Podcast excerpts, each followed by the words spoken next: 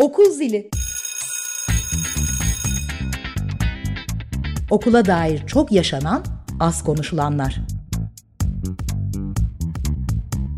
Hazırlayan ve sunan Ayşe Alan.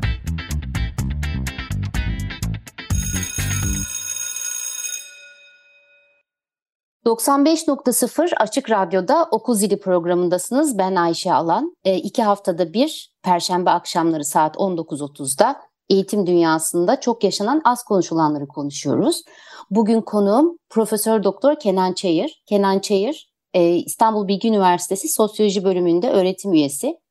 E, öğretmen ağının içerik danışmanı ve aynı zamanda yine İstanbul Bilgi Üniversitesi Sosyoloji ve Eğitim Çalışmaları Merkezi Müdürü. Kenan hoş geldin. Hoş bulduk. Ee, seninle ilk programlarımdan bir tanesini yapmıştık hatırlarsan. O programda şöyle bir soruyla başlamıştık. Demiştik ki eğitim bu yaşadığımız dünyayı daha iyi bir yer haline getirmekte bize yardımcı olur mu? Ee, çok güzel bir programdı, çok güzel de tepkiler almıştık. Ee, krizleri konuşmuştuk, sorunları konuşmuştuk eğitime dair. Çok önemli konular açmıştın bize. Ve hatırlıyorum o programın sonunda e, umutlu bitirmiştik biz o yayını. E, umutlu olmanın ne kadar önemli olduğunu söylemiştin bize. Ve hatta evet. Gramsci'nin bir e, sözüyle de e, tamamlamıştın. Senin çok e, hem yazılarında da hem konuşmalarında da bahsettiğin neydi o? Aklın e, aklın kötümserliği, ira, iradenin iyimserliği. Evet, aklın kötümserliği ve iradenin iyimserliğine inanıyorum. Bununla devam etmek galiba iyi olacak. Bu galiba bize umut verecek dedin. E, o program üzerinden 2-3 e, ay geçti. 6 Şubat depremlerini yaşadık. E, okul zilinin 6 Şubat depremlerinden sonraki bu üçüncü yayını. Hala aynı konuyla devam ediyorum yayınlarımda ve bir süre daha yine bu konularla devam etmenin önemli olduğunu düşünüyorum. E, sen de bana katılıyorsun. Kesinlikle. E, özellikle de seninle bugün bu programı yapmak istedim. Çünkü e, sanırım kaldığımız yerden devam etmek gerekiyor. E, sana sormak istediğim çok soru var ama önce e, hem bir sosyolog olarak hem de bir eğitimci olarak soracağım. E, duygularımızdan bahsetmemiz gerekiyor sanki biraz. E, hı hı. Umuttan bahsetmiştik seninle ilk yayınımızda. Evet her zaman krizler var. Pandemi oldu, savaşlar var, kuraklık var, iklim krizi var. Umut e, en çok ihtiyacımız olan şeylerden bir tanesi ama e, bu yaşadığımız, yakın zamanda yaşadığımız bu büyük felaket 6 Şubat depremlerinden sonra e, birçok duyguyu birlikte yaşıyoruz değil mi? Öfke duyuyoruz, e, güvende hissetme ihtiyacımız var. E, hı hı. Bir yandan ızdırap içindeyiz aslında. Korku da duyuyoruz. Bütün bu duyguların eğitimde, okulda sence karşılığı ne? Ayşe çok e, yoğun, derin bir yerden e, başladın. Hakikaten e, ama en sonunda yine ben umuda e, bağlarım. E, çünkü irademizle e, iyimser olmamız e, gerekiyor. E, eğitimciler olarak, e, bilimciler olarak hakikaten bu dünyanın nasıl daha iyi bir yer olacağına dair sürekli kafa yormamız gerekiyor. E, ama e, yani e, umutlu olmanın e, zor olduğu günler hakikaten. E, çünkü e, depremden sonra e, sürekli bir e, iyi olma hali üzerine konuşuyoruz değil mi? E, çünkü çok travmatik bir e, şey yaşadık, e, afet yaşadık.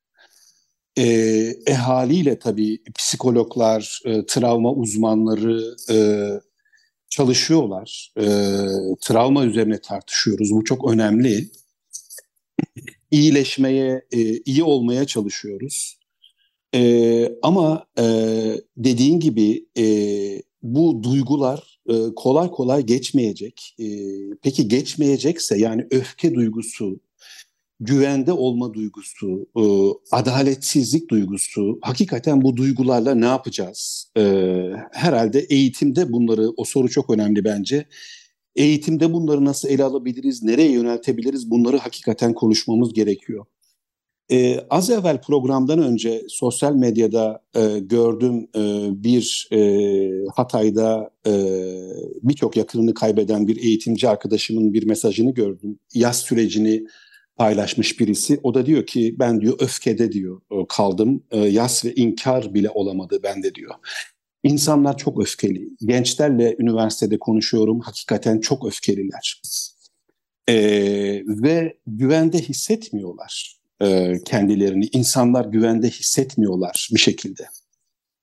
Ee, şimdi e, bunu e, hani psikoloji bilimi açısından, travma çalışmaları açısından tabii ki çalışmalıyız. Çok kıymetli. Fakat ben de e, bir sosyolog olarak şunun altını çizmeyi hep önemsiyorum. E, duygu sosyolojisinden de beslenerek. Duygular tamam kişiseldir, bireyseldir, iyi olma halimiz, güvende hissetme halimiz, depremlerden sonra, afetlerden sonra çok önemli. Fakat Ayşe şunu görmemiz lazım. Güvende olma hissi çok böyle bireysel düzeyde sadece sağlanabilecek bir şey değil güvende hissetmiyoruz. Ee, ama unutmayalım ki depremden önce de bu ülkede birçok insan kendisini güvende hissetmiyordu. Ekonomik krizler karşısında konuşmuştuk seninle de. Güvende hissetmiyordu. İklim krizi karşısında güvende hissetmiyordu. Artan bu kiralar karşısında güvende hissetmiyordu. E, okul çalışanları, eğitimciler kendini güvende hissetmiyorlardı. Yani özel okullara referansla bunu söylüyorum. Özellikle birçok özel okula örneğin Türkiye'deki tartışmayı düşünürsek. Dolayısıyla niye bunları anlatıyorum? Ee, güvende olma hissimiz e, bizim bireysel olduğu kadar aynı zamanda sosyopolitik bir boyutu olan bir şey. Yani e, e, sistemsel düzenlemeleri sağlayamazsak e, iyi bir kendimizi güvende hissedeceğimiz bir sistem, bir toplum, bir siyaset alanı, bir eğitim alanı kuramazsak zaten hissedemeyeceğiz yine bir taraftan da. E, dolayısıyla öfke de aynı şekilde. Yani hakikaten bu öfkeyi anlamak lazım, kolay geçmeyeceğini anlamak lazım. Ama yani bu öfkeyi nereye yönelteceğiz? Şimdi biz e, deprem sırasında gördük ki birçok insan mesela daha kırılgan gruplara yöneltti. Mültecilere yöneltti mesela. Çok kolay bir şekilde günah keçisi e, ilan edildiler. E, bireysel öfke hep tüketir insanı. E, ama e, herhalde şu soruları sormak lazım diye düşünüyorum daha kurucu bir öfke, e, daha e, o güvende hissetme duygumuzu daha böyle kurucu bir e, tarafa nasıl e, evriltebiliriz? E, dolayısıyla neyi sorgulamamız lazım eğitimde bizim? Herhalde tam da e, senin hep yazılarında da bahsettiğin bu eğitimdeki eşitsizlikleri, e, işte e, depremle beraber gördüğümüz kurumlardaki çürümeyi, sorgulamamız önemli. Bu öfkeyi oraya yöneltmek ama öfkeyi yöneltmek, kızmak yetmiyor, eleştirmek. E, nasıl daha iyisi mümkün ne yönetmek lazım? Oradan da zaten hani en sonunda belki vatandaşlığa bağlarız, vatandaşlık eğitimine bağlarız diye düşünüyorum. Ama duygularımız sadece bireysel değildir, psikolojik değildir. Duygularımız sistemle alakalıdır. Sistemde eğer sorunlar varsa biz her zaman kendimizi güvende hissetmeyeceğiz. Hep her zaman öfkeli olacağız, her zaman adaletsiz olacağız. Ayşe. Evet şu geldi aklıma zaten okulda yani okulun kendisi de birlikte bir şeyleri hissettiğimiz, duyguları paylaştığımız bir yerdir değil mi? Yani okula adımını attığı andan itibaren öğrenci aslında hem bir bireydir Tabii. hem de bir toplumun Tabii. parçasıdır. Tabii. Mesela dayanışmayı orada öğrenebilir, öfkesini de iyi bir yere yani kızgınlığını da iyi bir yere yönlendirmeyi de öğrenebilir. Şu geldi aklıma bir de söylediklerinden güven meselesi. Güvende e, şunu da ekleyebiliriz sanki birbirine ne kadar güveniyor bu toplum. Tabii, Değil mi? Tabii. Eksik olan şeylerden ya, bir tanesi. Tabii, tabii, tabii ben çok vurgularım onu. Yani e, sosyolojide güven endeksi denen bir şey vardır. Şöyle ölçülür. Çevremdeki çoğu insana güveniyorum. Bakın bu Danimarka'da yüzde 60'tır. Yani 60 kişi, 100 kişiden 60'ı ben çevremdeki insanlara güveniyorum der yıllardır. Türkiye'de bu yüzde 8'dir. Sadece 100 insandan 8'i diyor ki ben çevremdekilere güvenmiyorum. Hatta geçen bir öğrencim bunu tartışırken şey dedi, hocam dedi Türkiye'de bir söz vardır ya dedi, babana bile güvenme falan diye. Hiç düşünmemiştim. Ama yani hani o sözler bizim toplumsal gerçekliğimizi anlatıyor. Ama yani hani e, eğitimcisin sen de hep şey e, bir e, topluluğa güven, bir öğrenci kendini sınıfta, o toplulukta, değil mi, okulda güvende hissetmezse e, zaten o birey olamaz ki, özne olamaz ki, eyleme geçemez ki. Dolayısıyla hani e, o yüzden onu vurgulamaya çalışıyorum ben de güven toplumsal bir şey bir taraftan da. birbirimize güvenemediğimiz bir ortamda nasıl bunu kur, kuracağız? Bireysel e, güvende olmasını nasıl sağlayacağız? O yüzden hani ben o, e, sosyolojik, kolektif, hı hı. toplumsal boyutuna, siyasal boyutuna dikkat çekmeye çalışıyorum. Çok güzel. O kadar önemli ki bu söylediğin. Sadece bu söylediğini bile e, eğitimde bir yere yerleştirebilsek, eğitim içeriğinde yani e, çocukların aslında güvenin toplumsal bir şey olduğunu, toplumsal Hı-hı. olarak ortaya çıkabileceğini, dayanışmayla güvenerek birbirine başka bir yere Tabii. gidilebileceğini Tabii. göstermek bile başlı başına aslında e, içeriğin evet. önemli bir yerinde olmalı diye düşünüyorum. E, Ayşe hep dayanışma diyorsun ya bir şey söyleyebilir miyim? Tabii. Ee, öğrencilerle yani işte gençlerle buluştum dönem başında. Yüz yüze bir buluşmaydı. Tabii klasik böyle hani e, dayanışma lafını çok kullanıyoruz ya biz. E, yani çocuklar yani bugünleri dayanışmayla açacağız, neler aşacağız, neler yapabiliriz filan. Bazı çocuklar tepki gösterdiler mesela dayanışma lafını. Çünkü e, anlamaya çalıştık sonra yani niye böyle e, söylüyorlar diye e, orada öfkelerini gördük. E, işte yani ya dediler yani 20 yaşında gençler olarak yani biz yani enkazdan insan çıkarmak zorunda değiliz. Bu çok ağır bir şey diyorlar. E, devlet ne kadar etkili hayatımızda filan diyorlar bir şekilde ve kendimi yersiz yursuz hissediyorum diyorlar. Bunlar bakın 18-20 yaş, 22 yaş arası gençlerden bahsediyorum. Hakikaten yani bunu anlamak ama bizim eğitimciler olarak görevimiz tam da yani bunu e, nasıl bu daha yani e, niye eğitim için uğraşıyoruz? Çünkü biliyoruz ki başımıza gelen bu şeyler Ayşe kaçınılmaz şeyler değil. Ee, yani yaşanan ayrımcılıklar, e, yoksulluk hali, e, kadınların yaşadığı ayrımcılıklar vesaire kaçınılmaz şeyler, şeyler değil. E, çözülebilir Hı. şeyler ve eğitim burada önemli bir rol oynayabilir. E şimdi burada baktığımız zaman çocuklarla şunu tartışıyorum ben de. Eee yani doğal afet kelimesini mesela tartışıyorum. Şimdi afet sosyolojisi diyor ki mesela birinci tespitlerinden biri şudur. Doğal afet diye bir şey yoktur. Oradaki doğal kelimesini tırnak içine almak lazımdır. Tabii ki doğanın belli güçleri vardır. Sel olur, fırtına olur, deprem olur. Ama bu e, doğanın eyleminin afete dönüp dönüşmemesi insanın e, ne yaptığıyla alakalıdır. Nasıl bir eğitim sistemi kurduk? Hazırladık mı biz şeyi, toplumu? Nasıl şehirler kurduk? Mimarlar ne yaptı? Belediye ne yaptı? Kamu kurumları ne yaptı? Görevlerini yaptı mı? Yani doğanın hareketleri afete dönüşmeyebilir. O yüzden mesela şimdi bunu tartıştığım zaman tartışma eğitimde başka bir yere gidiyor. Doğal afet diye bir şey yoktur. İkinci tespit, afetler e, mevcut toplumsal sistemi yansıtır düzeni yansıtır. Kabak gibi gördük değil mi Ayşe? Yani bu afetten sonra toplumsal, siyasal sistemimizin ne halde olduğunu gördük. Kurumların ne halde olduğunu gördük. Maalesef yansıttı hakikaten yani. Tam da ben sana burada aslında bir sonraki sorum bu yükselen otoriter sistem ve popülist politikaların nasıl gördük Hı-hı. deprem sonrası diye soracaktım. Hı-hı. Sen bir giriş yapmış oldun. Hı-hı.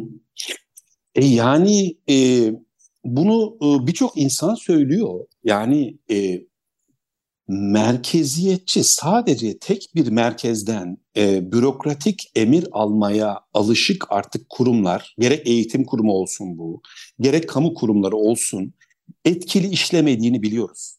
Yani iletişimin çöktüğü bir yerde eğer bir kurum müdahale etmek için e, yukarıdan, bürokrasiden e, haber bekliyorsa, emir bekliyorsa etkili bir şekilde e, ne diyelim önlemler alamıyorsunuz bir şekilde. Yani bunu yaşadık hep birlikte. E, dolayısıyla ben hani e, bu o, zeminde e, bunları vurgulayarak e, bir de yine afet sosyolojisinin başka bir vurgusu e, evet afetler toplumsal düzeni yansıtır ama afetler e, o toplumsal düzende değişiklikler yapma potansiyeli de yaratır. Bunu düşünüyorum bir süredir. Yani nasıl değişiklik yaratabilir? Ee, şimdi 99 depremini yaşadık. Ee, bir nesil geçti değil mi aradan? 99'dan bu yana işte 23 yıl, 24-25 yıl bir nesil geçti. E, hakikaten biz e, bu soran, sorgulayan yurttaşlar yetiştirme konusunda neredeyiz? E, afetlere hazırlık konusunda neredeyiz? Acaba bu afetten sonra da daha böyle e, ne bileyim toplumsal bu eşitsiz düzeni değiştirecek neler yapabiliriz? Aklıma şöyle şeyler geliyor e, sevgili Ayşe.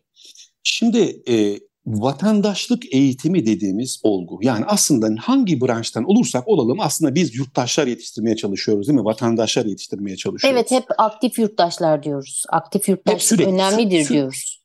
Evet sürekli bunu vurguluyoruz. İşte vergiden bahsediyoruz. Yani sosyal bilgiler dersinde bu vergi Evet. var mesela.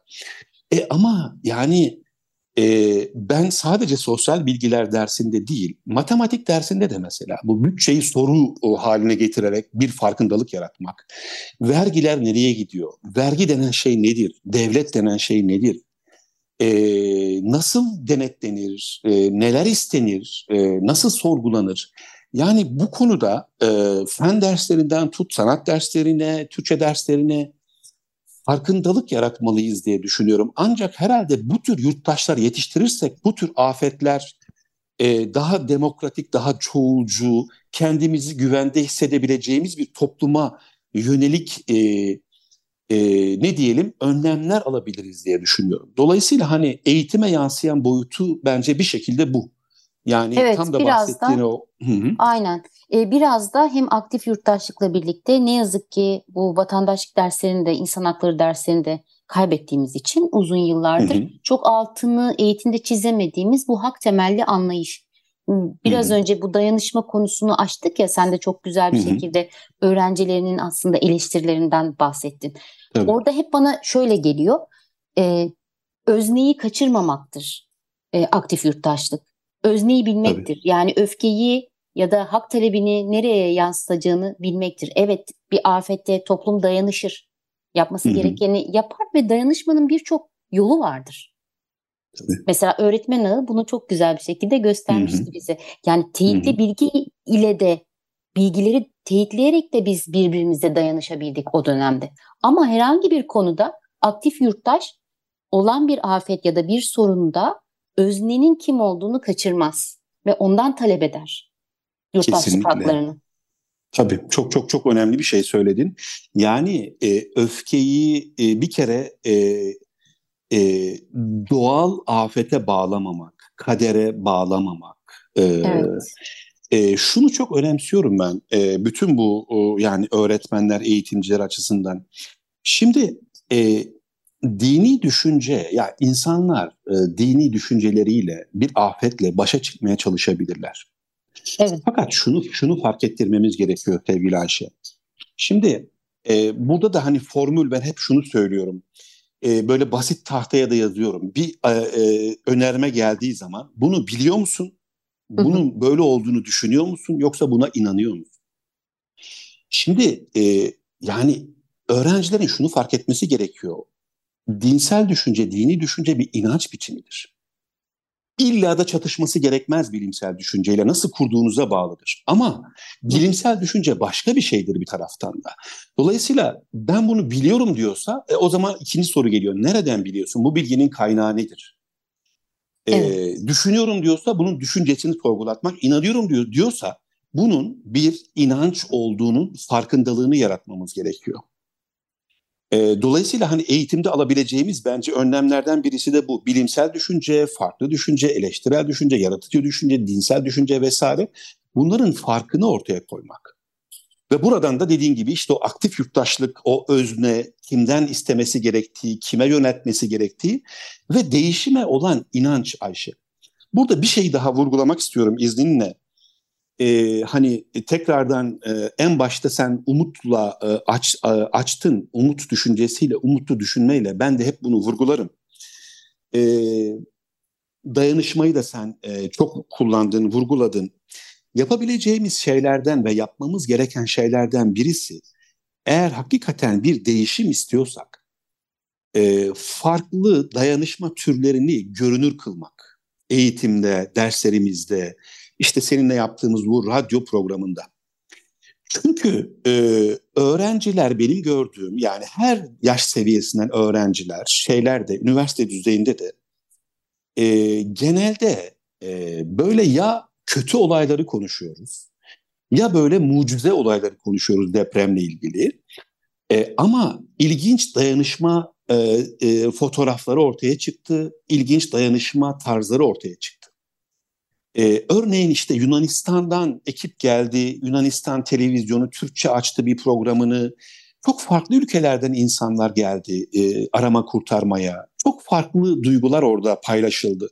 Dolayısıyla tam da o hani biz ve onlar, biz ve öteki bazı kitaplarda düşman edilen ülkelere, düşman ilan edilen ülkelere karşı hala var bunlar biliyorsun derslerimizde.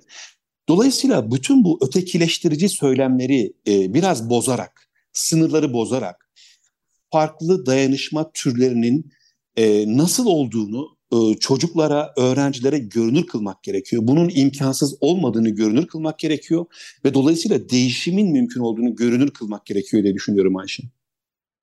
Evet, çok güzel. Ee, bir taraftan da tabii e, eğitim çok karmaşık bir yapı ya. Okulda Hı hı. öyle. Ee, sosyolojik perspektif, senin de biraz önce yani program boyunca bize sunduğunuz, sunduğun bu Hı hı. sosyolojik perspektif biraz böyle bana tepeden bakabiliyormuşuz gibi geliyor. Yani sanki bir okulun içindeyim ve şimdi havalandım. Ee, bir okula bakıyorum.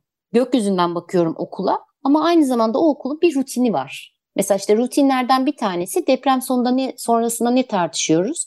Acaba öğrencilerimiz, öğretmenlerimiz ki bu çok gerekli.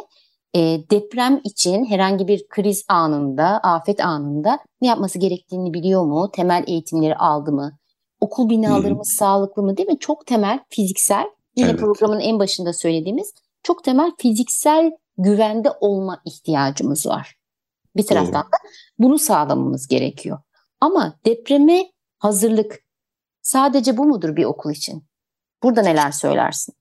Ee, tam da böyle hani lafı ağzımdan aldın. Ee, öğretmen arkadaşlarımın deneyim paylaşımlarını sürekli toplulukta izliyorum. Yazıyorlar e, neler olduğunu. Bazı okullarda e, deprem tatbikatları başlamış.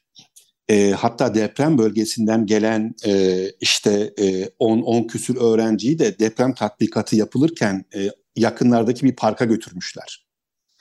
E, bunu tartışabiliriz uzun uzun. Yani e, doğru mu, e, Evet. çocuklara soruldu mu, katılım e, mümkün mü vesaire. Yani hani onlar yaşamasınlar bir daha e, diye belki e, yani bu çok tartışılabilir bir konu bir taraftan deprem tatbikatları başladı. Yani bunu yapmak durumundayız zaten. Yani ama dediğim gibi sadece bu yetmez. E, e, sistemle bağını yani eğitimin siyasal bir aktivite olduğunu görmeden, eğitimin soran, sorgulayan, aktif yurttaşlar yetiştirme zanaati olduğunu görmeden, süreci olduğunu görmeden sadece tatbikatta olmaz. Biz kendimizi güvende hissedebiliriz belki fiziksel olarak ama dediğim gibi e, e, yani şehirler, kentler yıkıldığı zaman belediye, kamu kurumları, diğerleri işini iyi yapmadığı zaman depreme nerede yakalanacağımız belli değil ki. Dolayısıyla bunu sadece tatbikatla sınırlı olmadığını görmek, hatta şunu vurgulamak çok önemli diye düşünüyorum. Deprem öncesi, deprem sırasında ve deprem sonrasında diye belki Evet. üçlü bir planla, üçlü bir planla çalışmak. Deprem öncesinde sadece tatbikat değil, hakikaten yani e, ya bu bütçe, devletin bütçesi nereye gidiyor? Binalarımızı kimler denetliyor, nasıl denetliyor? Vergiler, vergi nedir ve bu vergiler nereye gidiyor? E peki kentimizi güvenli kılmak için binalarımızı neler yapabiliriz? Vesaire vesaire. Bu tür soruları sormamız gerekiyor ki hani öncesinde. Ondan sonra sırasında belki ne tür dayanışma alanları kurabiliriz? E, işte mahalle afet gönüllüleri örneğin ilginç bir oluşum izlemek lazım. Yani insanlar artık örgütleniyorlar. Aynı apartmanlarda duyuyorum WhatsApp grupları kuruluyor. Birbirlerinin hastalıklarını öğreniyorlar. İlk aranması gereken insanı öğreniyorlar. Yani sanki böyle bir arada yaşama pratiğini böyle mikro alanda tekrardan hani keşfetmek zorunda kalıyoruz bu afet sonrasında. ilginç gelişmeler oluyor bir taraftan. Ve sonrasında da nasıl dayanışma alanları kuracağız? Yani bütün bunları bir bütüncül olarak ama unutmadan sürdürülebilir olarak yani 99 depreminde de oldu. Hafızası Evet. kaldı bir taraftan ama yani bunu böyle sürdürülebilir bir e, e, e, süreçte Ayşe tasarlamamız gerekiyor diye düşünüyorum. Evet, bir taraftan sürekli değişeceğimizi, dönüşeceğimizi, adapte Aynen. olmamız gerektiğini Aynen. bilerek e, bir de dayanışmayla birlikte keşke programımızda hala zamanımız olsaydı konuşabilseydik. Çocuk katılımı diye de bir şey var değil mi? Çocuğun Tabii. e, Tabii. fiziksel olarak bulunduğu ortamlarda, şehirde, okulunda e, onun fikirlerinin, onun yaşam alanlarının, o, onun güvenliğinin göz ardı edilmemesi. Çocuk katılımı da işin Kesinlikle. bir parçası. Kesinlikle. Bütün herkesin katılımıyla beraber zaten yapmamız lazım. Eğer çocuklar gerçekten hani konuşmazsak, sormazsak e nasıl hazırlayacağız? Bazı aileler tamamen hani e, hiçbir şey yokmuş gibi davranıyor. E, iyi de afet eğitimi yapmak zorundayız bir taraftan. Evet. Dediğim gibi yani e, bütün bunları bütün e, tarafların katılımıyla beraber tasarlamamız lazım. O yüzden bu da zaten hani merkezi yönetimde olmaz. Çok daha katılımcı, çok daha kapsayıcı, çok daha eleştirel, çok daha e, son sözüm bu olsun. E, ümit var bir perspektifle yani gelecek daha iyi bir toplum, daha güvende olacağımız bir toplum mümkün. Eğitim de bunun en önemli araçlarından birisi. E, hepimize görevler düşüyor. Umarım bu sözü e, beraber yayarız. Umarım yine e, çok dolu dolu bir programı, e, çok zor konuları umutlu bir şekilde sayende bitirmeyi başardık. Çok teşekkür ediyorum Kenan tekrar. İrademiz iyimser için. olmazsa, umutlu olmazsak e, yani herhalde hiçbir şey yapamayız Ayşe. Ben teşekkür ediyorum e, katkın için. Tekrar teşekkürler. E, 95.0 Açık Radyo'da Okul Zili programındaydınız. İki hafta sonra Perşembe akşamı 19.30'da tekrar sizler, sizlerle birlikte olacağız. İyi akşamlar.